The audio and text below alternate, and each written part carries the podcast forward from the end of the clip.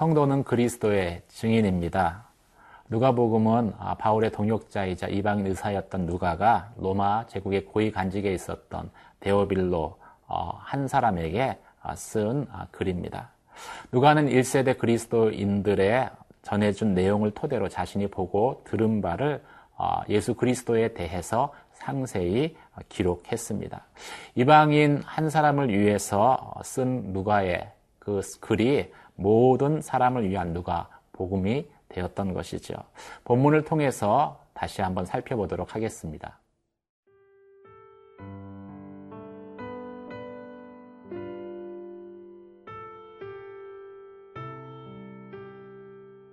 누가복음 1장 1절에서 17절 말씀입니다.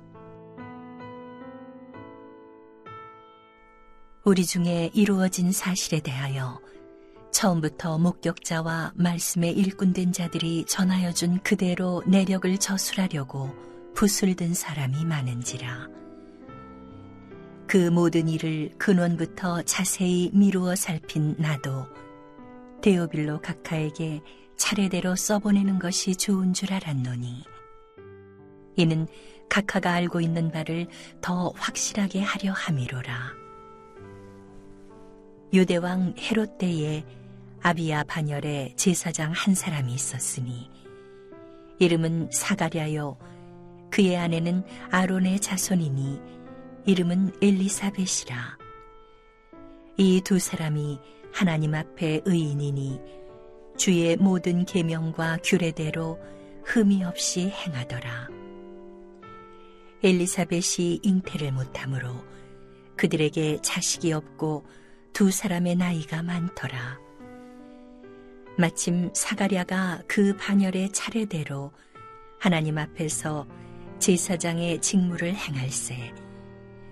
제사장의 전례를 따라 제비를 뽑아 주의 성전에 들어가 분양하고 모든 백성은 그 분양하는 시간에 밖에서 기도하더니 주의 사자가 그에게 나타나 향단 우편에 선지라. 사가랴가 보고 놀라며 무서워하니 천사가 그에게 이르되 사가랴여 무서워하지 말라.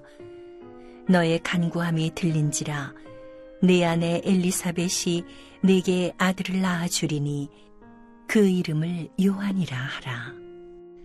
너도 기뻐하고 즐거워할 것이요. 많은 사람도 그의 태어남을 기뻐하리니 이는 그가 주 앞에 큰 자가 되며 포도주나 독한 술을 마시지 아니하며 모태부터 성령의 충만함을 받아 이스라엘 자손을 주 곧 그들의 하나님께로 많이 돌아오게 하겠습니다. 그가 또 엘리야의 심령과 능력으로 주 앞에 먼저 와서 아버지의 마음을 자식에게 거스르는 자를 의인의 슬기에 돌아오게 하고 주를 위하여 세운 백성을 준비하리라. 오늘 본문 말씀은 그리스도의 증인으로 어떻게 살아야 되는지에 대해서 저희에게 도전하고 있습니다.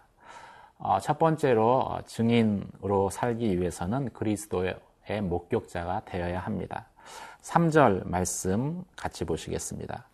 그 모든 일을 근원부터 자세히 미루어 살핀 나도 모든 일을 근원부터 자세히 살폈다라고 말씀하고 있습니다. 누가는 떠도는 아, 소문이나 꾸며낸 이야기가 아니라 사도들과 많은 증인들이 직접 경험하고 목격한 그리스도에 대한 사실을 기록하였습니다.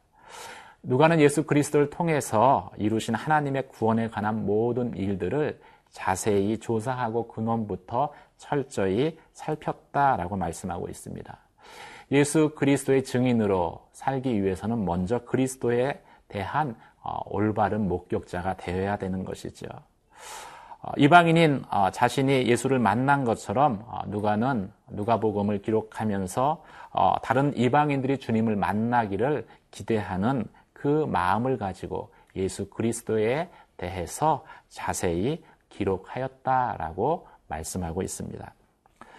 두 번째 증인은 아, 그리스도의 증거자로 살아야 되는 것을 말씀하고 있습니다. 3절 말씀 가운데 어, 살핀 나도 데오빌로 각하에게 차례대로 써 보내는 것이 좋은 줄 알았노니 누가는 이방인으로 추정되는 데오빌로 각하에게 복음을 아, 전하고자 아, 복음의 내용을 아, 누가복음을 통해서 자세히 쓰기 시작했습니다. 데오빌로 각하 한 사람을 위해서 이 수고를 한 것이지요. 하지만 이 한 사람을 위한 그 수고가 모든 사람, 특별히 어, 당시에는 인정받지 못했던 여성들과 이방인 그리고 아이들에게 예수 그리스도가 누구인지를 증거하는 알리는 어, 복음서가 된 것을 성경은 말씀하고 있습니다. 한 영혼을 한 영혼에게 복음을 전하고자 하는 누가의 그 열정이 어, 하나님 나라를 위해서 귀하게 사용되어진 것이지요. 오늘날도 하나님께서는 한 영혼에게 아, 복음을 증거하기 원하는 아, 그러한 증거자를 찾고 계십니다. 세 번째 증인은 아, 복음의 양육자로 어, 살아야 됩니다. 4절 말씀을 어, 같이 보시겠습니다. 이는 각하가 알고 있는 바를 더 확실하게 하죠 함이니라. 증인의 삶은 한 영혼을 견고하게 세우는 양육자의 삶과 동일합니다. 흔히 복음을 전하는 것과 양육을 별개의 것으로 생각하는 아, 그러한 경향이 있습니다. 하지만 아, 양육의 목적이 무엇입니까? 그것은 어, 믿는 사람으로 하여금 배우고 확실한 일에 거해서 또 다른 증인으로 세우기 위한 목적입니다. 그래서 바울도 어, 자신이 1차 전도 여행 때 방문했던 지역들을 재차 방문하며 어, 그들의 믿음을 더욱더 확실하게 어, 했다라고 성경은 말씀하고 있습니다. 사랑하는 성도 여러분, 여러분은 어, 복음의 증인으로 살고 있습니까? 제대로 전하기 위해서는 먼저 그리스도에 대해서 바로 알아야 합니다. 그거 예수 그리스도에 대해서 바로 알기 위해서 여러분은 성경을 탐구하며 연구하고 그리고 세세히 관찰하고 있습니까? 또 여러분은 한 영혼에게 복음을 전하는 그러한 믿음의 수고를 감당하고 있습니까? 또 전도한 사람에게 믿는 바를 확실하게 하기 위해서 여러분은 양육자로 하나님 앞에 나아가십니까? 그 모든 어, 증인으로서의 수고가 비록 한 영혼을 위해서 어, 이루어진 것이었지만은 하나님께서는 그 누가의 수고를 누가 복음을 통해서 모든 영혼을 위한 제조로 사용하게 하셨습니다. 이것이 하나님이 우리 가운데 주시는 축복입니다. 여러분도 그 축복의 통로가 되시기를 주님의 이름으로 축원합니다.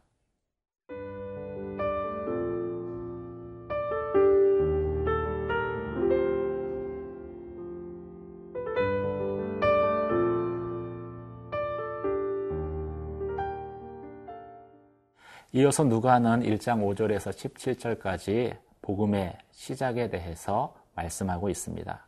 복음의 시작에 있어서 중요한 것은 복음의 기원, 아, 복음이 누구로부터 말미암았냐라는 것이죠.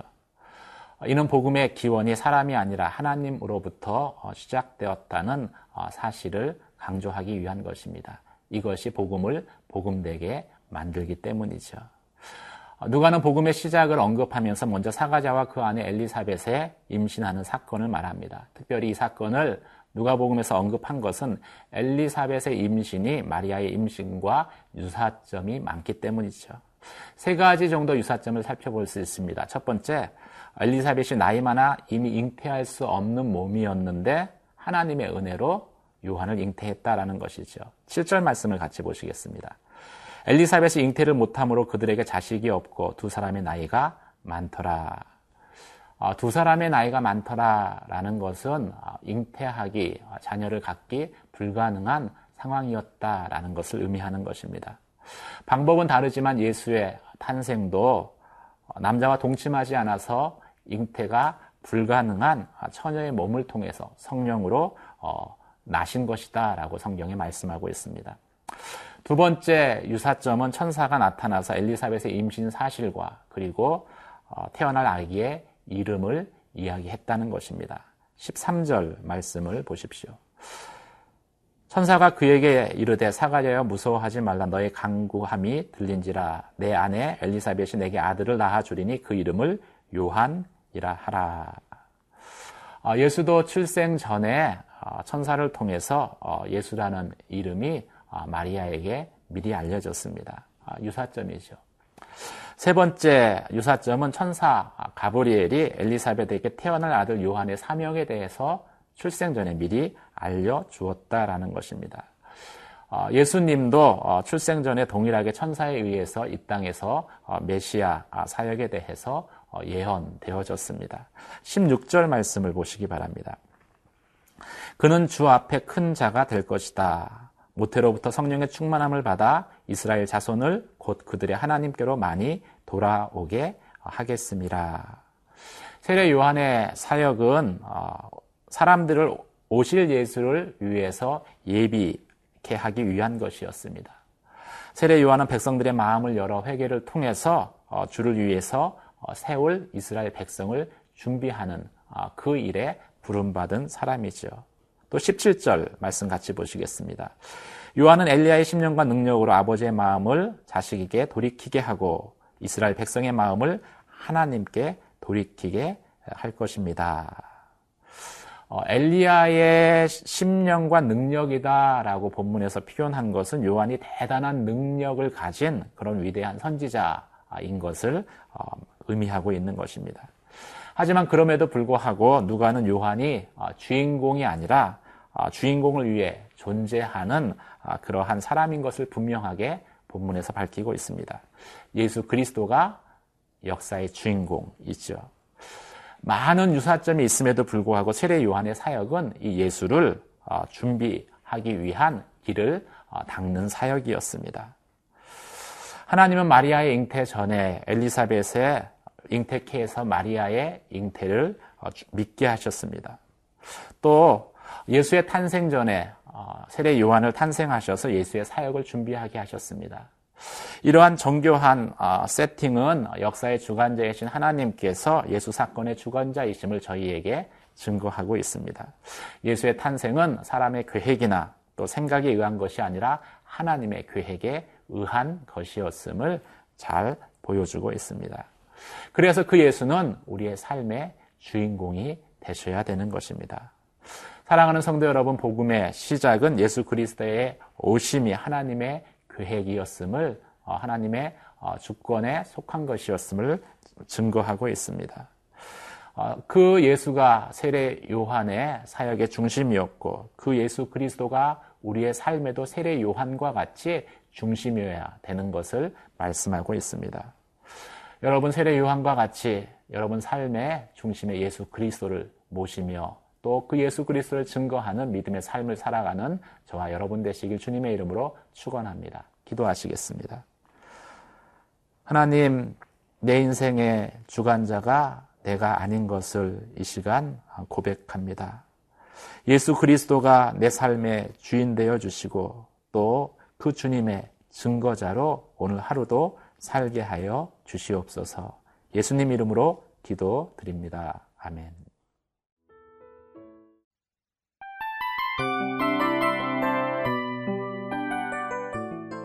이 프로그램은 청취자 여러분의 소중한 후원으로 제작됩니다.